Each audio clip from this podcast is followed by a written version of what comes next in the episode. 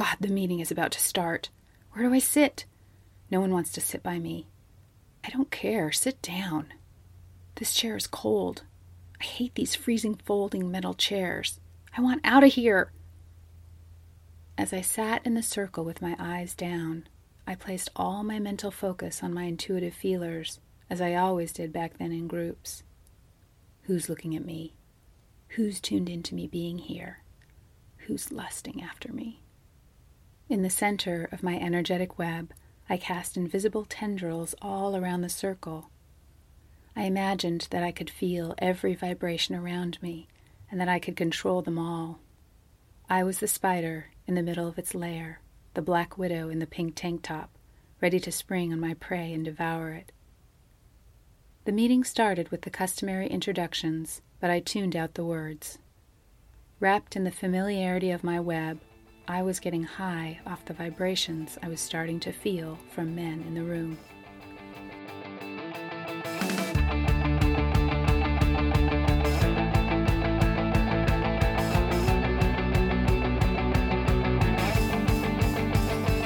Hey there, Recovery Nation. Producer John here.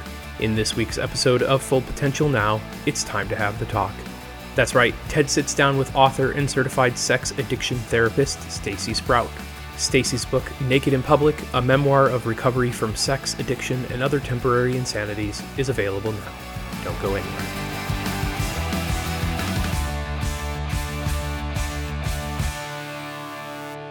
Sex addiction in America. How prevalent is it? Conservative sex addiction statistics indicate compulsive sexual behavior affects an estimated 3 to 6% of U.S. adults which actually equates to 7 to 14 million people a year. The percentage is very similar to the number of people with cardiovascular disease in the US. Yet I see way more commercials and advertising for medications to help me prevent a heart attack and lower my cholesterol than I do to prevent me from becoming a sex or porn addict. I see way more ads urging me to get help for my drug addiction than I do for my sex or porn addiction. Every year, Pornhub, the largest porn site in the world, publishes statistics on visits to the website. In 2016, they racked up 23 billion visits to their site and collectively 4.6 billion hours. It averages 100 billion videos per year worldwide, 40% of which occurs in the US. If we do the stats worldwide, this breaks down to 12.5 porn videos per person on Earth. According to CNN, one to five men have solicited a prostitute in their lifetime. That is one in five. Does that mean everyone watches porn, but they're just not talking about it? Is porn left to the privacy of one's home or relationship? Is sex fantasies and voyeurism left for the strip clubs, private group sex parties, or swingers? What puzzles me is that we have all heard of rape, sexual abuse, and sexual predators in our neighborhood. These are bad things that we do not want to have happen to us or anyone we know. Yet compulsive sexual behaviors or sex addiction does not. All the above falls on a continuum, believe it or not. Is there anything considered healthy on the continuum, or are we just all perverts for looking at porn? I mean, don't get me wrong, I love a great orgasm. So if one is able to climax voring on something, are they considered a pervert or sex addict? Or is it somewhat healthy? So, what exactly is sex addiction?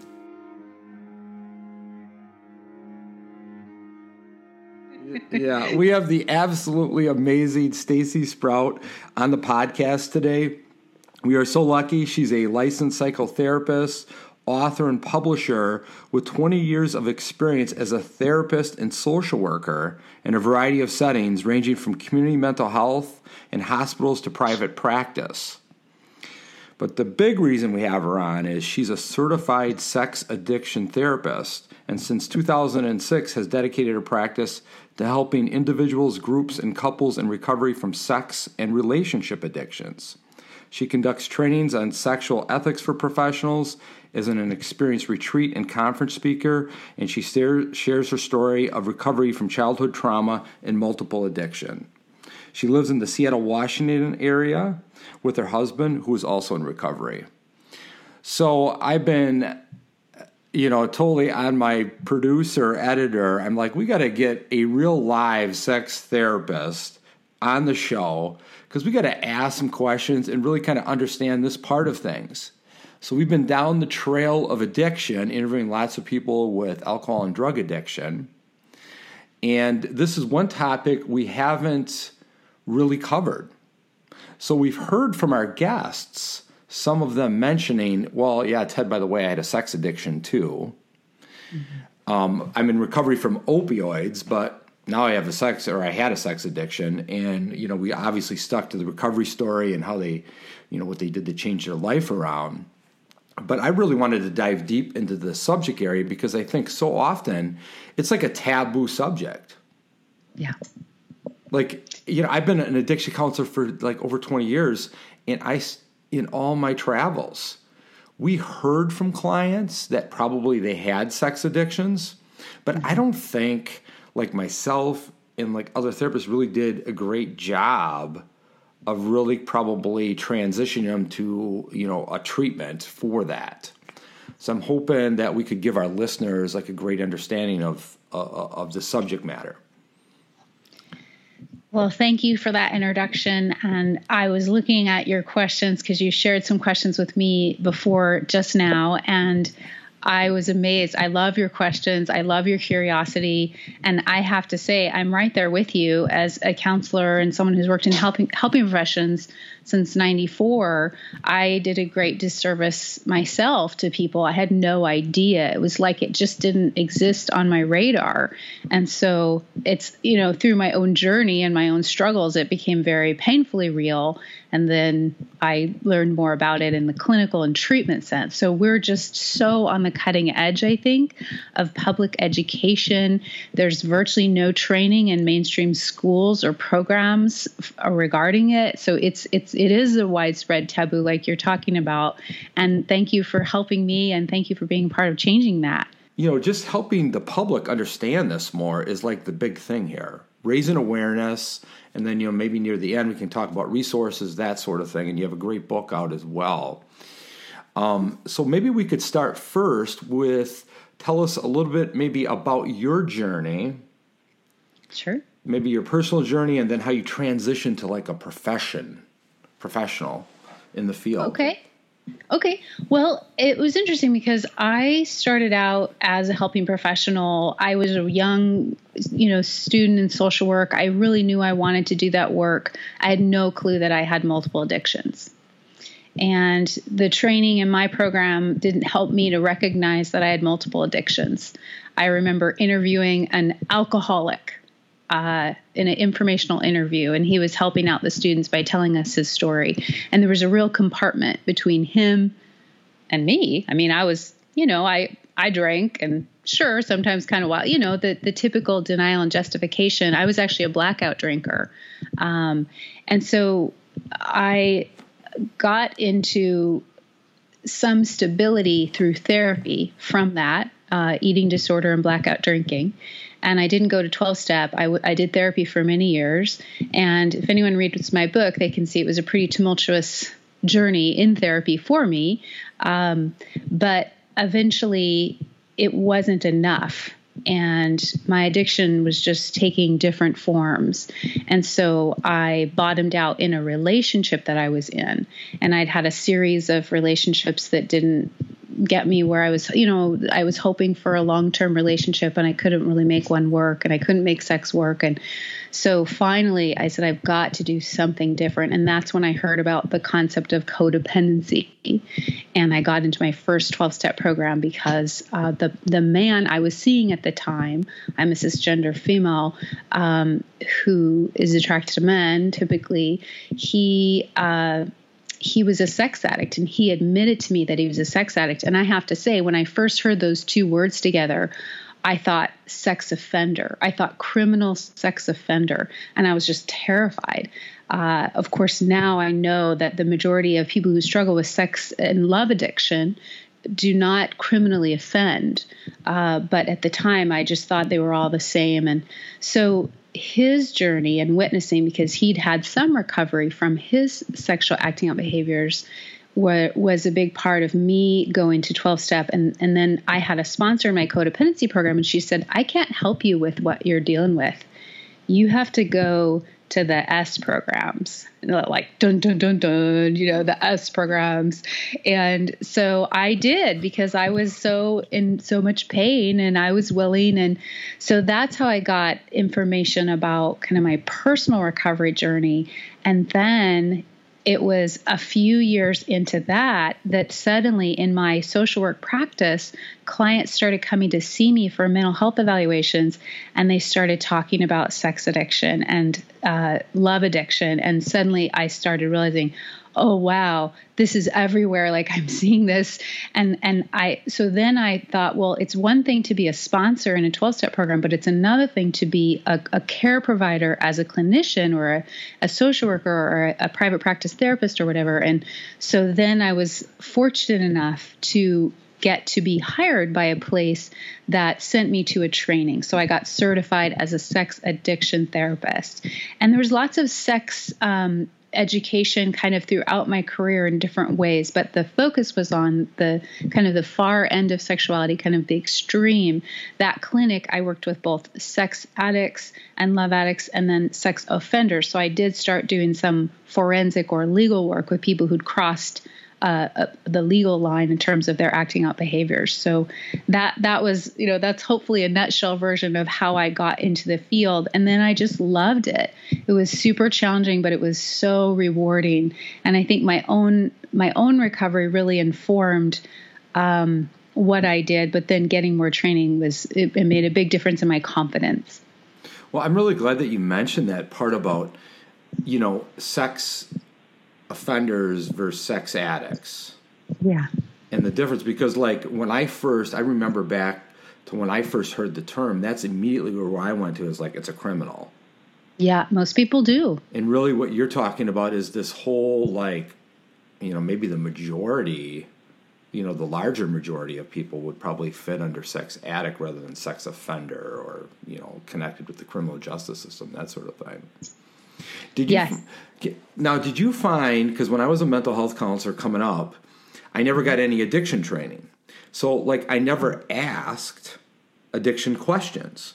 And then mm-hmm. when I got mm-hmm. the training, I started asking the right questions and I pretty much walked out of like the mental health field some days thinking everybody's like addicted to something and it was like this like profound experience. I'm like how could like a week ago before i started asking these questions like i didn't see anybody with an addiction problem. Now i'm asking a few questions and i've discovered like half the world has them.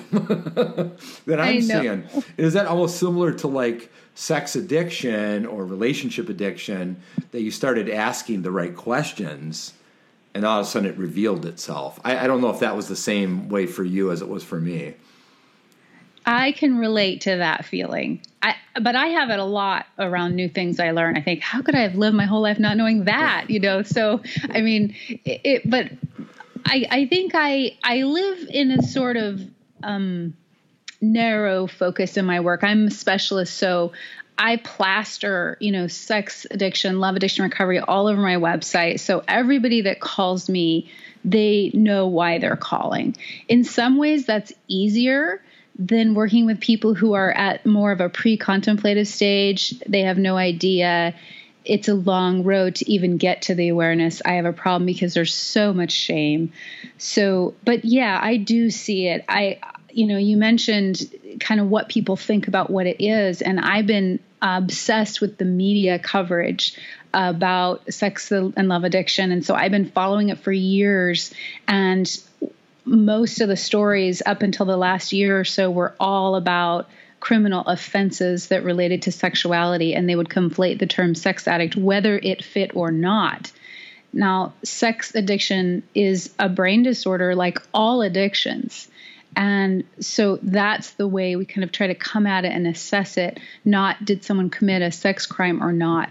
So um, for me now in working with people, I do see a lot of kind of what I think of as you know sexual challenges or problems, and then it goes over into uh, habits like re- repeated habits that maybe people it's not so good for them it's destructive but they you know they need some kind of help to stop.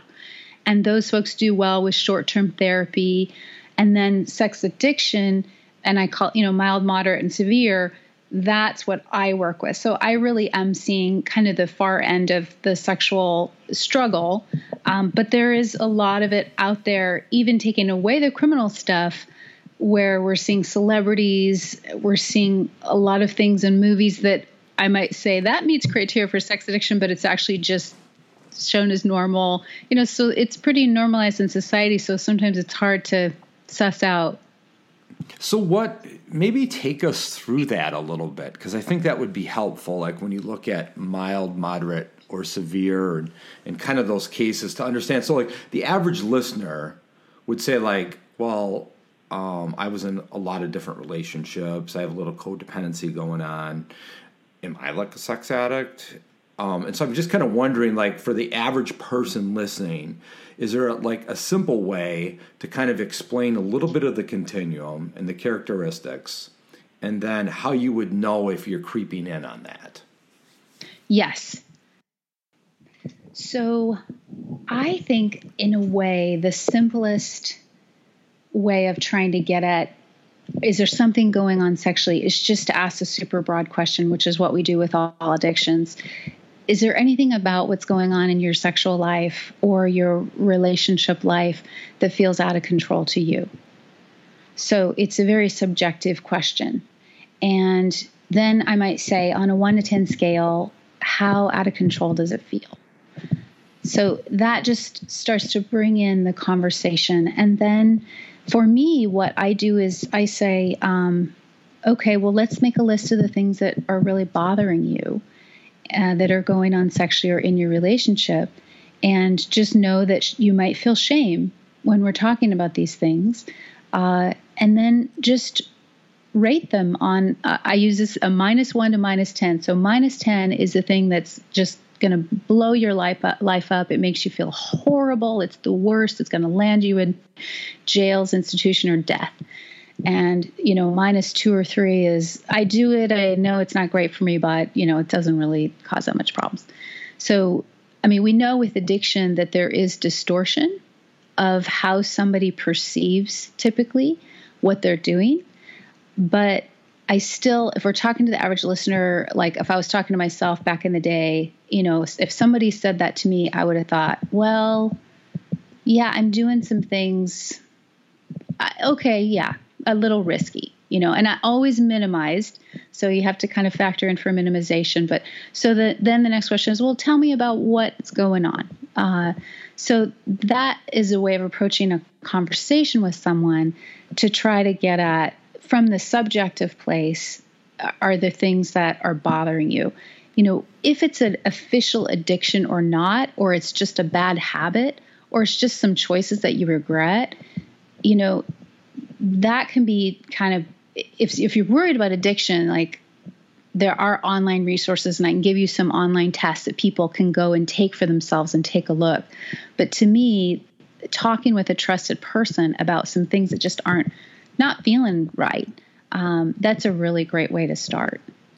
So I don't know if you can, but it would be really like helpful. I mean, to me, and I think for the listeners, could you give like some examples of like scenarios where people like might rate it like this is really problematic for me but like what are they actually doing? Are they sleeping like with zillions of people? Are they like soliciting prostitutes? Are they just having like random sex? Um like what typically are the behaviors that you i mean it's hard to say like typical but what would be some examples? Well there there are actually um there are some some typical behaviors that we see a lot when people come in for kind of sex addiction therapy. Uh, there's been an exhaust, exhaustive study, and they kind of narrowed down the behaviors into 10 types. Um, so, uh, you know, it's one thing it's important for me to say, and I will give some, some specific examples, but is that it's not so much about what you do it's about how you do it. So, someone who's having a lot of sex, who maybe grew up in an environment where everyone said that sex should wait until you're legally married, they might be afraid they're a sex addict. Um, where really there's not necessarily a sex addiction going on. There's a kind of a cultural or a values based struggle. Um, so, um, but, you know, so it's always important to look at the context of what's going on, both outside of someone and within them. You know, someone can look at pornography and say, I look at porn, I must be a, a porn addict. Well, that's not enough of a, a, behavior to meet criteria for addiction. So we go back to what we know about addiction. Um, you know, it's somebody who can't stay stopped.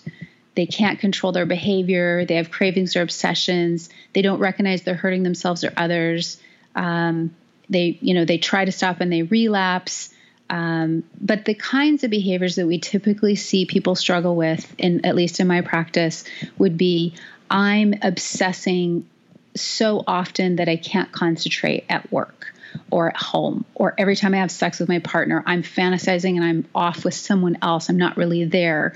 And I use porn and I have anonymous sex and it's really risky.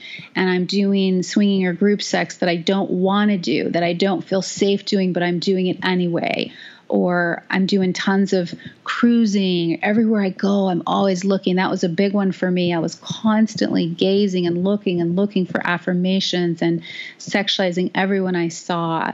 Um, you know, in the area that's more common for women to talk about the relationship or love addiction, uh, I'm in serial relationships and I can I, I can't be alone. I'm totally dependent on that relationship. I have to be with someone, or I'm in multiple relationships and it's making my life crazy, but I can't stop. Uh, you know, I'm I'm checking off conquest. Men and women can struggle with that. Um, you know, I'm exchanging money for sex and I don't want to. I'm involved in humiliation and domination and it's really causing me a lot of pain or you know so those are those are kind of some themes that we hear but again they have to be in into the area of i can't stop it's causing unmanageability um, like just a legal criteria like if someone pays for sex or sells sex that doesn't make someone a sex addict uh, you know even maybe a criminal behavior if it's illegal but it it you know so I, I really want to distinguish the types of behavior from the how and they have to kind of all go together. What, what a, what a great explanation. So it is really as i'm listening to you it really is like the addiction thing it's the it begins to take over your life. So typically we think of like the person that becomes an alcoholic. They become more and more obsessed on it. It begins to dominate their life. They have painful consequences from it. Mm-hmm. And they do it despite knowing that. And really mm-hmm. what you've done is outlined just beautifully, I thought, is like in a really understandable way, like it's actually the same thing.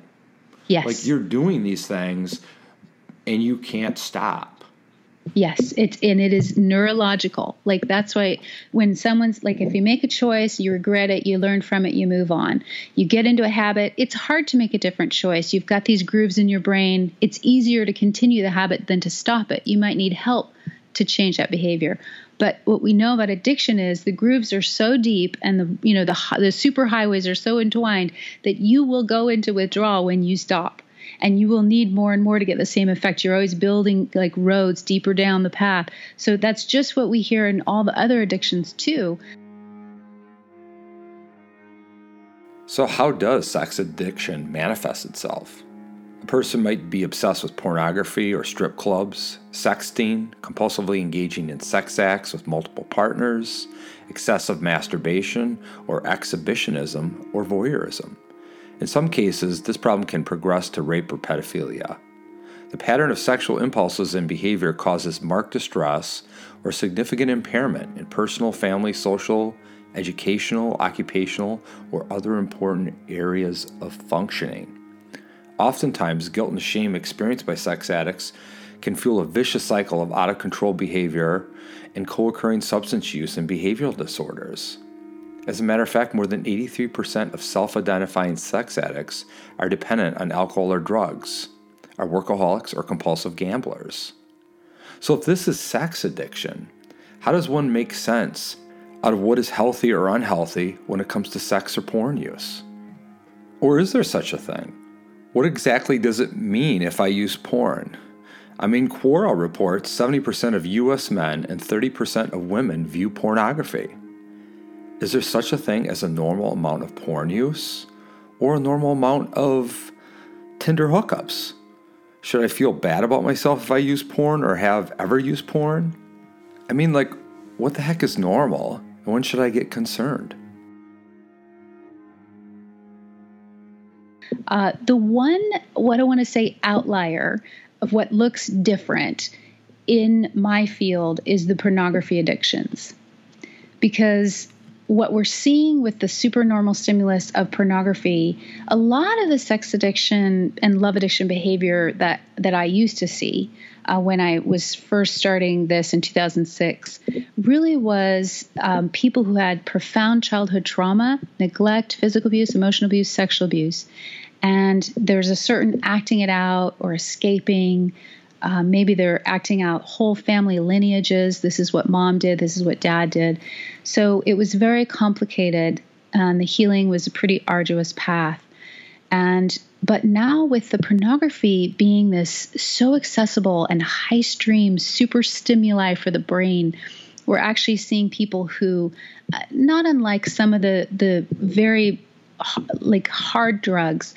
Um, I mean, all things can be instantly addictive, but the the profound nature of the pornography impact, especially on younger people who are accessing it early, you know, 9 to 11 is kind of the first age of many people seeing porn now. We're just seeing an addiction that looks different. Um, they didn't necessarily have the childhood trauma, they didn't necessarily have the neglect, but the pornography itself they're rewiring their brains through the use of it. And so that that is interesting to me. I think there's a lot I have a lot to learn about that, but um, it's somewhat of an outlier. And I mean, the good news about people who are just addicted to porn without the trauma background is that they get better quicker. So they they have to stop the porn, but if they do that, then their brain starts to kind of rewire, and they can build life skills wherever they got stuck at using the porn, and so that's a pretty great prognosis uh, for that population. But but there's a very intense withdrawal from the pornography addiction that um, we're seeing a lot, especially of younger people, especially younger men, but younger women too. So, what do you say, like, to our listeners who say, like, well, what is average porno use where I'm not where I'm not going to be like worried about being addicted to it? Like, is there a normalized amount or is there is absolutely none? So I think like I've heard these in conversations. I've hung out with people. They're like, because I was telling them, hey, I'm going to be doing an interview. They're like, people started asking me. It's interesting. People start asking me questions. I'm like, well, do you have any questions you want me to ask her? And they're like, well, yeah. yeah like I look at porn. I want to know like how much is too much. Well, that's a great question, and so I mean, I don't I know have, the answer. I, I've given you dropping all these bombs. I love the, I love it. It's so great. The curiosity to me, if we can all get talking about this, that's why. So I wrote my book about my own sexual recovery journey, and I got addicted to pornography, and I went back and forth. Can I use it? Can't I? For three years. So I have my own personal journey, but then I have an opinion as a clinician of what I see, and then I also have some. I do do some social activism you know so so i run the gamut in my thoughts about it. But to the to the person who's saying well what's what's normal for porn use? Um, well i think what i want to distinguish is normal porn use and what works authentically for any one person uh, so what's normal is everyone uses porn, especially men. Um, but there, like, there's some Marie Claire study that said one in ten of their po- women or you know readers who took this poll used it every day, and that's mostly women. Like, so men use it more than that. Like it's very normal in our society to use pornography. So that isn't the question anymore. To me, the question is, um, how's it working for you? Um, do you feel like it is in any way uh, like supporting your healthy sexuality? Do you feel like it's neutral to you, or do you feel like it takes away? And I mean, I work with people again who've been on the extreme end. Most people who struggle with pornography and have some of the symptoms that we're seeing, like sexual dysfunctions as a result of their porn use, the most frequently being uh, delayed ejaculation. So when they're sexual with a partner, they're, they're delaying their ejaculation. Some people struggle with uh, premature ejaculation, or you know, so some of the sexual dysfunctions that we see that appear directly tied to pornography. That's those are the questions um, you know that I'd ask a porn user: Is it interfering in your ability to connect with another person sexually? Uh, and that's when it gets into whether it's normal or not, it may or may not be healthy for someone. Um, you know, in the relationships that I'm seeing for people who come for, for more advanced, uh, pretty clear addiction, we see a lot of intimacy troubles, you know, sense of betrayals with partners when there's a secret going on. And I, I should have mentioned that before because that's very prominent with sex addiction is the secrecy. You talked about the taboo and the shame. You know, so is there secrecy going on? You know, ask all the same questions about addiction that we already went through and that we already know. Like, you know, you can't stop and you want to stop, but you can't, and you're hiding it and you're telling secrets, and, you know, but also, you know, what is someone subjectively experiencing? And I'll, I'll add one thing this is interesting to me because I had an interview. So I do a show called Sex Addiction in the News, and I'm I'm not running new episodes, but I did one by Gary Wilson, and Gary created a site called Your Brain on Porn. So he's the expert on pornography. If anybody wants to know more about it, go to Your Brain on Porn. But there are online forums and YouTube videos about men, especially, but some women who've tried to stop using porn, and they talk about what that's like. And so I think another interesting thing, if someone is wondering if they have an addiction to porn, um, is just stop for a while. Just try to stop for three weeks and see how you feel. And and maybe go on one of those online forums and read some of the other things people go through when they stop. There can be some pretty intense withdrawals. And so that's you know, whether it's right or wrong, someone can decide. But if you have a dependence on porn to function sexually or or even just to feel okay, to me, I, would be curious about that. So yeah. if I'm, for instance, masturbating three times a day and I'm using porn to masturbate, like movies, magazines, whatever. But yeah. then when I have sex or love make with my wife, yeah. if if if I'm like not able to ejaculate because of because of that, because I've bopped off like three times during the day already, and yeah. then when I'm making love to her, I'm thinking of someone else. Even when I do that, it's not to say like I would be a sex addict, but just to spell it out in simple terms, there could be something there. Yeah, exactly. That doesn't mean that someone's a sex addict. And and you know, as we go, is it working for you? Is it working for your relationship? How's it going? To me, that's if I'm talking to people like how you know, myself, how I would want someone to talk with me, it's like, is it going okay? Or isn't it? Are you feeling connected? Are you feeling close? Do you, do you like who you are sexually? Do you like how your sex is going along with your wife or your partner? Like, is yeah. it okay for you? Because it's normal. I mean, I don't. Maybe three times a day is more than I typically hear when I'm talking with people, just you know, not sex addicts, regular people. But there's lots of men. I mean, there's so much accessibility, and it feels great, super pleasurable, and so I get it. Can there be a chemical response in the brain? Is sex addiction like cocaine, alcohol, or opiates in terms of addiction? Can one experience so much sexual pleasure or orgasms that it affects their brain, reward pathway, and dopamine release? Would this increase the need for more intense erotic moments, experiences, or sexually arousing scenes? I mean, is it like cocaine with its massive release of dopamine in the reward pathway of the brain?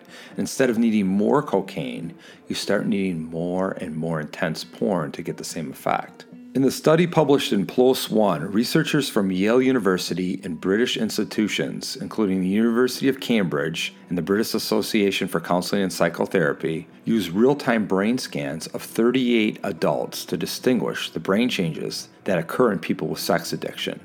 Half of these adults had symptoms that indicated the presence of sex addiction, while the other half acted as a generally healthy comparison group unaffected by the condition. The researchers conducted the brain scans while the members of both groups watched a combination of sex related explicit videos and videos with no overt sexual content. In addition, they asked the participants to describe how much they liked the sexually explicit material, as well as how much they desire they felt after viewing the material. After completing the brain scans, the researchers concluded that, compared to their counterparts unaffected by sex addiction, the participants dealing with the condition experienced an unusual elevation of activity in three separate parts of the pleasure center. These brain structures are responsible for things such as the ability to recognize a rewarding sensation and the ability to control emotional responses to pleasure. The researchers also concluded that the observed brain function changes in the study participants with sex addiction made these participants desire sex more, but did not make them like sex more than their unaffected counterparts. The study's authors believe that this unusual juxtaposition between sexual desire and sexual liking largely helps explain the presence of sex addiction.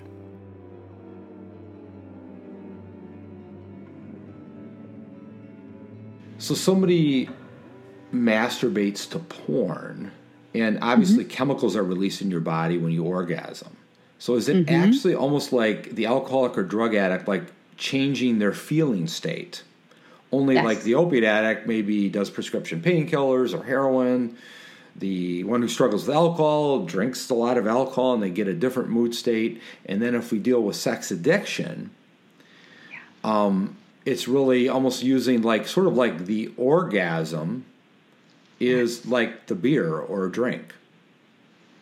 So so I know I'm just throwing yes and no. No, I love it. Yes, I want to say a qualified yes because that to me, um, the qualified yes is this: if we think about the flood of pleasure chemicals on orgasm, it's like, yeah, especially dopamine we talk about. And then there's only so many receptors in the brain for dopamine. And so if you have this huge hit coming in all the time, it actually is too much. Like it's a supernormal stimuli. And the brain is was not meant to have that much high pleasure stimuli all the time. So it starts to shut down the receptors. Oh. So now there's only two. And suddenly you're doing the same amount, but you're not getting the same felt experience. So then you need to add more stimulation so that you start, you know, and then then the dopamine or you know everything gets in there and then suddenly you just have that much and then you need to add more. So that's how the tolerance kind of builds up and then you see the escalation of more extreme stuff. So we see that a lot with porn. Someone starts with more kind of porn that's aligned with whatever their sexual orientation is, and then they start using more and more extreme stuff, taboo, fear, shame. Those are all hits that kind of open up the pleasure and the sensation and the intensity. Yeah, so it's almost like I'm thinking of the classic, you know, the dynamics of the physiology of cocaine. I yes. Mean, like cocaine's a huge dopamine drainer. And so people yes. end up having to do more and more cocaine to get the same effect. And really, what you're outlining, which I'll be honest with you, I have not heard this description in the news ever of what you uh. just described. I mean, this like stuff rides on the underground so much, but yeah. really it's it like makes total sense to me. So awesome. like like you're having random sex or you're orgasming like five times a day, three times a day, whatever it is, but then you're actually rewiring your brain chemistry. Yes. And it's actually going to cause you to escalate. So it's almost like the cocaine addict that needs more cocaine to get off, or the alcoholic mm-hmm. that needs to drink more and more to get the same effect because you have increased tolerance, but maybe this is more like dopamine effects. Like you have less yes. of those receptors. So you have to go like super erotic or crazy to kind of get that intensity hit. Intensity yep. hit. And mm-hmm. so then you'd That's almost end up is it almost like chasing that first hit? I mean, yeah, I, have never like thought about it this way. Or that first, the first super, super, like with porn, like the super high porn of the first time, or super high the first time you saw that porn and had that orgasm, like, oh my God, that was so incredible. And, you know, but here's my qualified yes to that everyone has their own erotic template. So, not everyone, their big thing is the orgasm. Yeah. And I think that's really interesting because, and I see that with women who, and and somewhat myself too. Before I got hooked on the porn, for me, the big erotic moment was, could I get someone to look at me? It was my own self objectification, looking at myself sexually, and then could I get attention? And that over and over would, would kind of become the thing that I would try to stimulate. So I wasn't having orgasms, but I was having kind of this constant flood of again, you know, there's positive neurochemicals from attention, and then it was distorted for me. And so various people when we do some of the work in sex addiction we talk about well what's your erotic moment? And another way of saying it which you know is what's your drug of choice? Like is it the orgasm or is it the you know when you like for some people i see like the actual going on the review boards and starting to call you know starting to make contact with prostitutes and starting to kind of get that ball rolling. And and so sometimes for people they'll go that whole thing is my charge. It's not necessarily the orgasm. In fact many people who have high sexual stimulation as part of their cycle put off the orgasm as long as they can because they want to stay in that high state before orgasm. How you're explaining it makes so much sense that like it's actually ted not about the orgasm for a lot of people it's about the setup. It's almost like the mm-hmm. foreplay Yep. and how long can i stay in that because my brain's getting that supercharge. Like if i'm mm-hmm. obsessing like just randomly like if i'm obsessing like i'm a sex addict and i'm a obsessing about like hooking up with people and the setup of mm-hmm. hooking up with people it becomes like supercharged that part of it. And then if you hook up with somebody and then it ends it's over.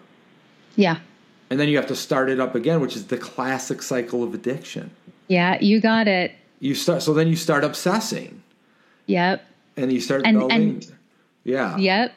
And I want to say that is one thing we see so much with women is that fantasy. You know, and it, it may be the the fantasy of happily ever after. It may be it may be for kind of what we see in more classic sex addiction, more similar to men. It may be the sexual fantasy of the sexual hit, but it also may be the romance and how you know someone's going to be rescued or and those those fantasies are they come in at like age 4 age 5 or you know sometimes for boys like the hero fantasy. They're so powerful. That that's some of the last thing to go. But it's okay. You know we don't start with fantasy necessarily.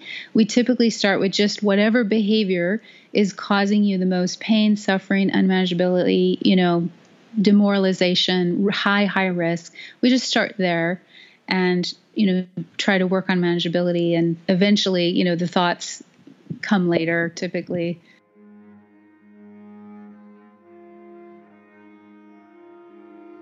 So, if it is similar to other addictions in terms of the chemical hijack in the brain, what can one do about it?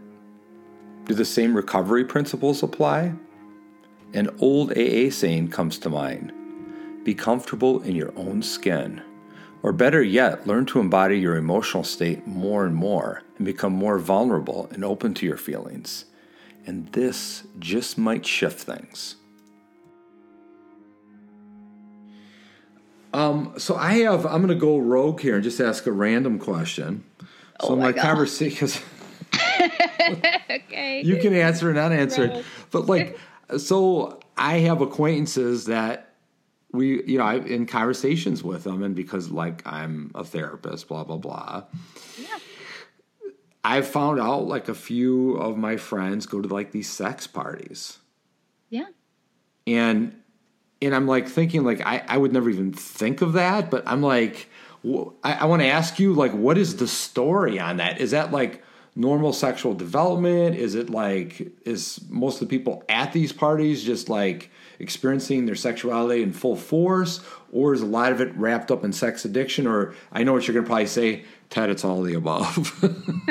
well i want to say it, it depends i mean that's it it sounds like i'm hedging my bets but i really think it's accurate that the majority of the people that i get to see that i have the honor of getting to work with as a therapist there's something about what they're doing whether it's solo married you know with multiple partners group sex there's something about the constellation or the what they're doing that's causing them great distress. So there's a lot of titillating sexual behaviors in the world they're fascinating. I mean more growing by the minute i swear. Um, and they can be scandalous or shocking and we can have feelings about them. So an example is there was recently going to be the opening in toronto of a, a club a sex club and it was a sex doll club. So you could go and pay hundreds of dollars for an hour with a, a premium sex doll. And Are so these the someone can robotic dolls that interact, or is it just like a rubber doll? You know, I don't know if they interacted or not. I didn't get that much detail. I, and then I heard they weren't going to open it. So, but I'm sure it'll happen somewhere. So we can, I mean, it's like we can talk about that and giggle and be like, really? Is that okay? Is that terrible? Is that dismaying?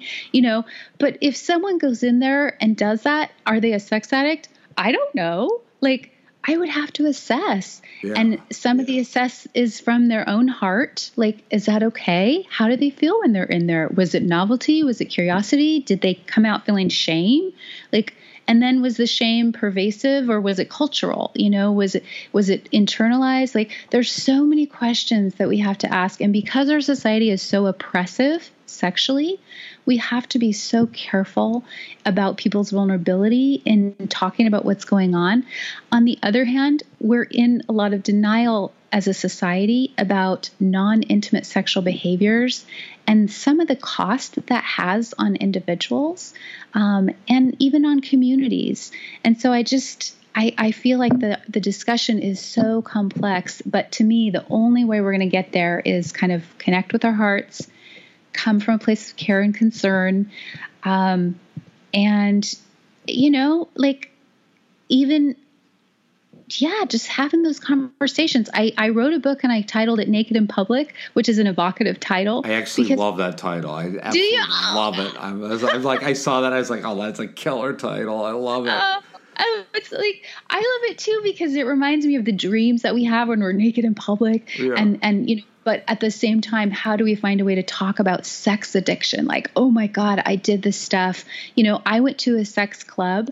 Uh, i went to a bdsm club. For some people they love doing that. For me incomprehensible shame pain and demoralization. So i had to put that in my inner circle. Like i do not do that if i'm going to call myself sober today. So it so, really so you're saying like when you went to the club yeah. you came out and you felt it was the feeling that you had about being in the club.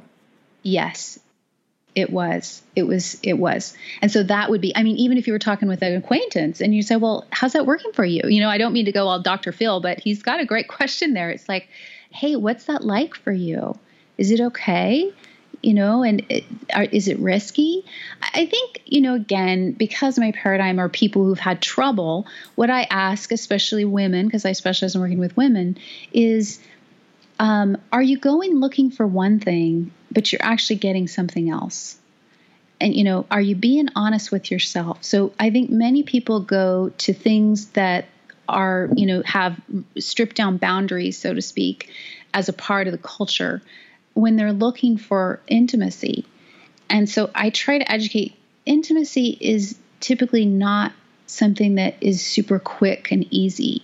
Um, so sex might be in certain settings, but if you're going looking for that heart connection or even something sustainable, there may be other ways or you know let's talk about boundaries. The other thing i look at when people are going into group sex experiences how are, are they good with boundaries? Can they say yes or no? I think that's really important. Oh, and healthy question yeah. yeah healthy group experiences are super up on healthy boundaries and safe words and you know so the the culture of of community sex has more and less healthy elements in it. And so people can you know hopefully discern well, of course, I'm now. I have another question that's not scripted.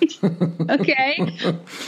My other question is because I've heard this too. People who have been married for a while, like 8, 10, 15 years, and then they go to the strip club together.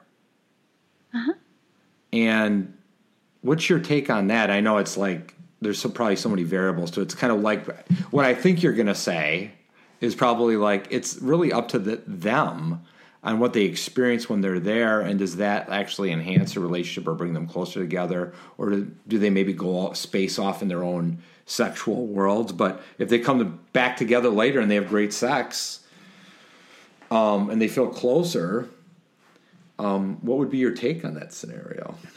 Well i think again as a clinician i would say how's it working for your coupleship as as a person in the world, I definitely know that there's an element in uh, sex for money that is incredibly closely tied to exploitation, uh, the the people who work in sex clubs are typically been abused both people who you know dance or strip as well as people who kind of run the club. There's a yeah. high high percentage of sexual abuse that's being reenacted in those settings.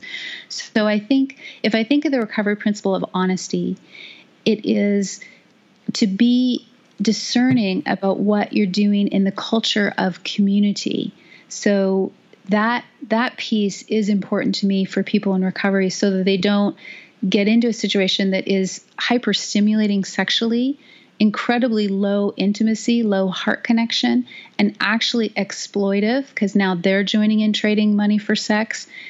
That those are areas of concern for me. So, if sex addiction does in fact exist, and up to 6% of the US population suffers from it. What can a person do? Where could they go, and how could they get help? We know that in any given week in the US, there are more than a thousand Sex Addict Anonymous meetings going on, helping people cope with sexual compulsions. But what if I'm not comfortable showing up at one of these meetings? Are there other options? And do men and women differ in how they approach sex addiction? If a person wanted to get help for a sexual addiction, where would be a good place to start? Well, I would say that I have some resources on my website. So stacisprout.com, S T A C I S P R O U T. Um, and there's a there's a tab am i a sex addict so there are a list there's a list of 12 step sexual recovery programs listed on that so for some people they want they go to a meeting and they listen to other people talk and they see if they fit. They see if they hear anyone telling their story. And just like all the recoveries, they say go to six meetings or, you know, give it a, a fair shot. Um, but that is threatening and not comfortable for many people. Um, so there are some quick online screening tests that people can take.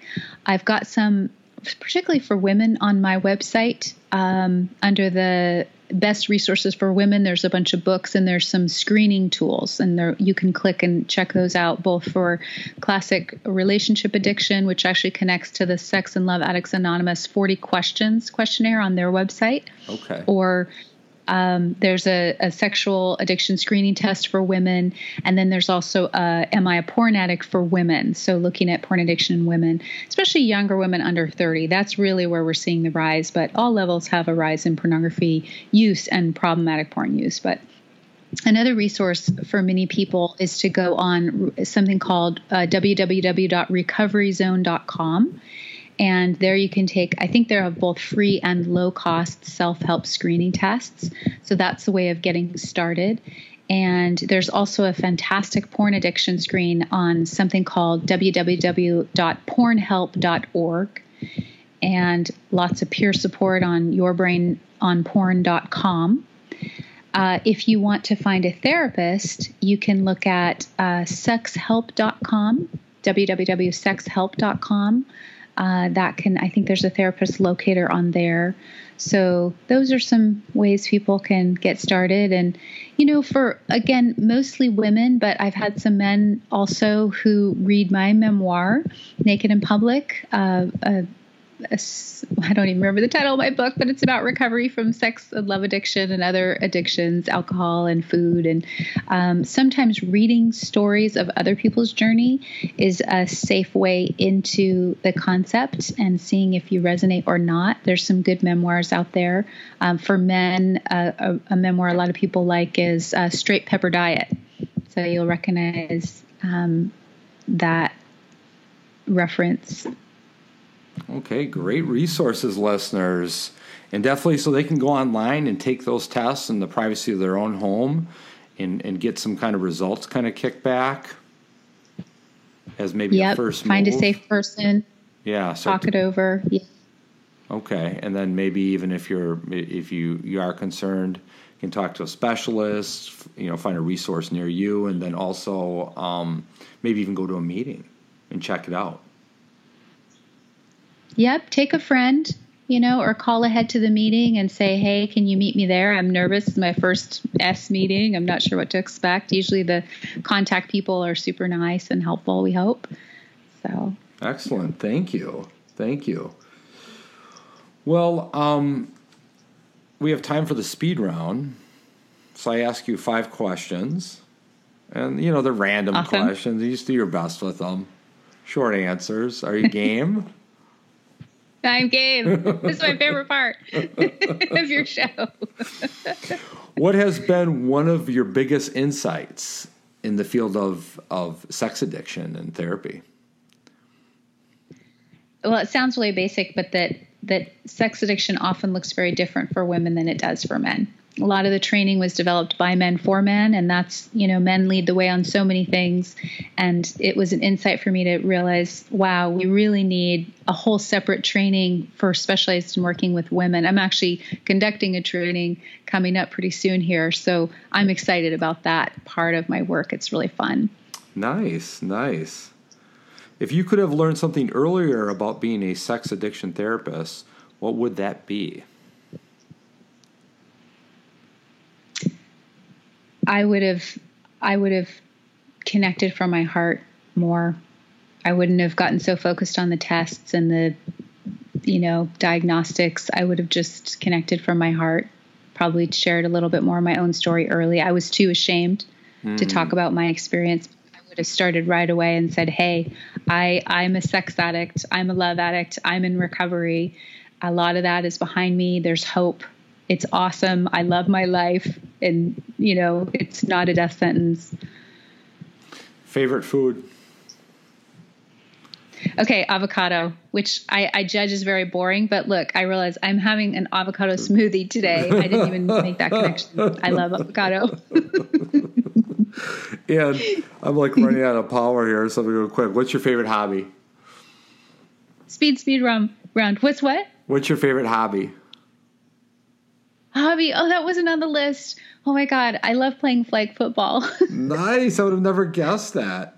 And what is one of the weirdest? Oh, things? you know, it's my secret secret confession. I've blown out both my knees playing, and I'm going back again. Really? They're better now. I would have never guessed yeah. that. Unbelievable. Yeah. Um, what is the weirdest thing you've ever done? Just like in life. Okay. Well, so I can't say the weirdest thing I've ever done, but the second weirdest thing is when I was in high school, my friends and I created a dummy. Um, we actually took our clothes and stuffed it with newspapers and we sewed shoes on it and we put a head on it and a wig and we drew a face on it and we threw it out in a road in the dark and we hid in the woods and waited for a car to come by. That's a great story. That's a phenomenal story. Confessions. like this pack of like teenage girls, and this man comes by with his truck, and he goes, you know, in the road because it was a dark road, and then he gets out of his truck, and he goes and looks, and he's like, he puts his hand on his hip, and then he gets back in his truck and drives off. And then he come and we come out and we're like, oh, and then he comes roaring back and we run back in the woods. and he picks up the dummy and he threw her in his truck.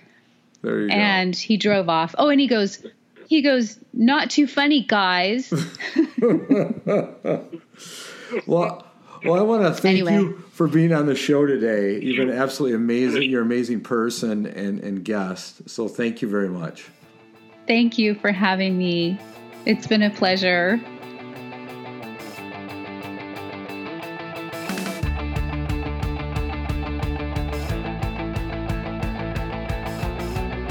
Hey there, Recovery Nation. Producer John here again. Thank you so much to Staci Sprout for sharing her time and knowledge with us. Once again, we encourage you to check out her book, Naked in Public A Memoir of Recovery from Sex Addiction and Other Temporary Insanities. If you like today's episode, you can subscribe, leave a review, and listen to past episodes on iTunes, Google Podcast, or Stitcher. This episode featured music by Pat Reinholtz and me, John Procruzzi. Thanks for listening.